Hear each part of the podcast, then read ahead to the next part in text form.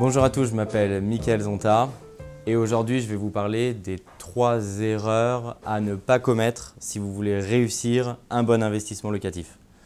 Avant toute chose, merci de me suivre et je vous invite à vous abonner à ma chaîne pour suivre au quotidien mes conseils sur l'investissement locatif. La première erreur que je vois le plus fréquemment sur un public un petit peu novice en investissement locatif et en immobilier, c'est de surestimer le loyer. Et c'est à peu près l'élément numéro un et la pire chose que vous pouvez faire, puisque tout simplement vous partez sur une base qui est irréaliste. Ce sujet, ça va vous guider dans votre volonté d'acheter, et pourtant vous n'allez pas vous y retrouver financièrement. De manière générale, ce que je préconise pour gommer cette erreur, c'est en un de faire des hypothèses, c'est-à-dire une hypothèse basse et une hypothèse haute en termes de loyer. Ça va vous permettre aussi d'être un petit peu plus conservateur et de ne pas être uniquement optimiste quant à cet investissement. En deux, vous pouvez pratiquer, et c'est ce que je vous conseille également, le fait de mettre une annonce qui a priori n'existe pas puisque vous n'avez pas encore acheté les biens, vous faites une annonce fictive pour tester le marché.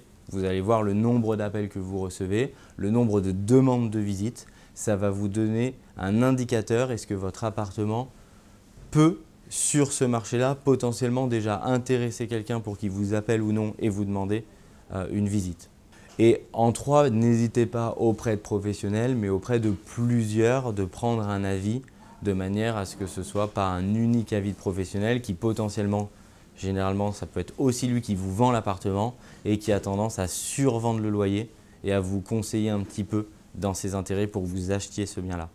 Ça va donc vous permettre d'avoir une vision assez exhaustive de la réalité du prix de location de votre appartement et c'est déjà pouvoir envisager sereinement la suite.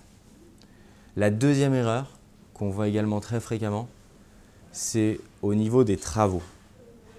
On a l'impression que tout se vaut. C'est-à-dire que quand vous allez signer un marché de travaux, que le but du jeu, potentiellement, c'est que ce soit le moins cher possible.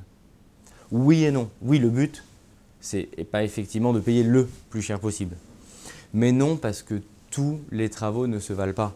Ce qui est important, c'est de trouver le bon rapport qualité-prix et de trouver le bon prestataire. La première chose, c'est que vous trouverez toujours moins cher.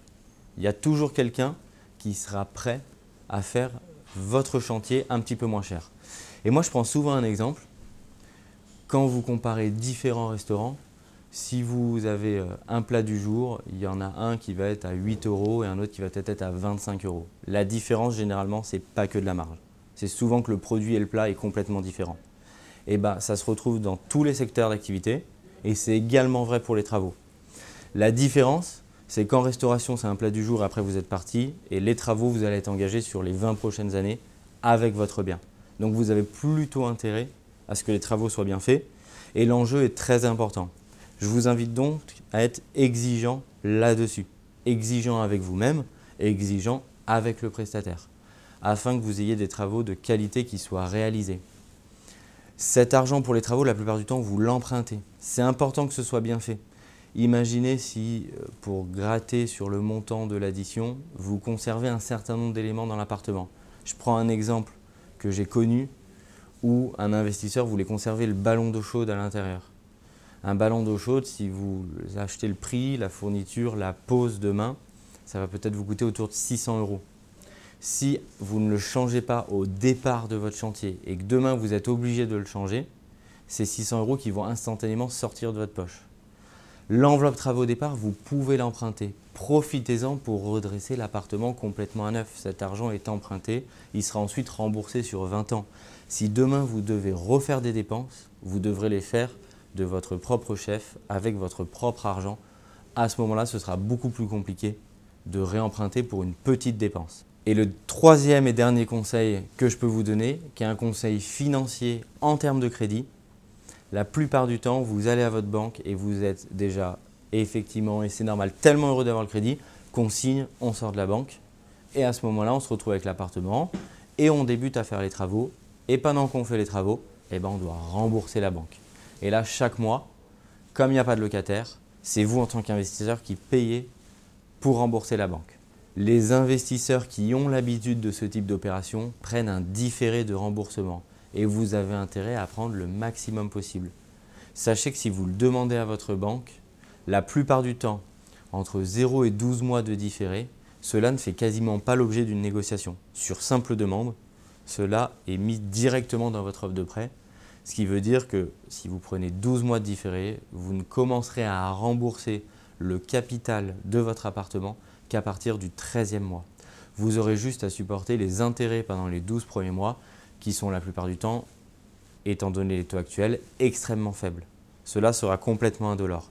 Ça vous permet totalement sereinement d'envisager votre investissement locatif, de faire, faire vos travaux dans votre appartement sans pour autant supporter la charge.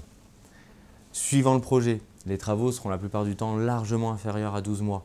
Ce sera 2, 3, 4, 5, 6 mois pour les plus gros projets de travaux. Tout le surplus vous permet de reconstituer votre rapport personnel ou vous permet de faire de la trésorerie.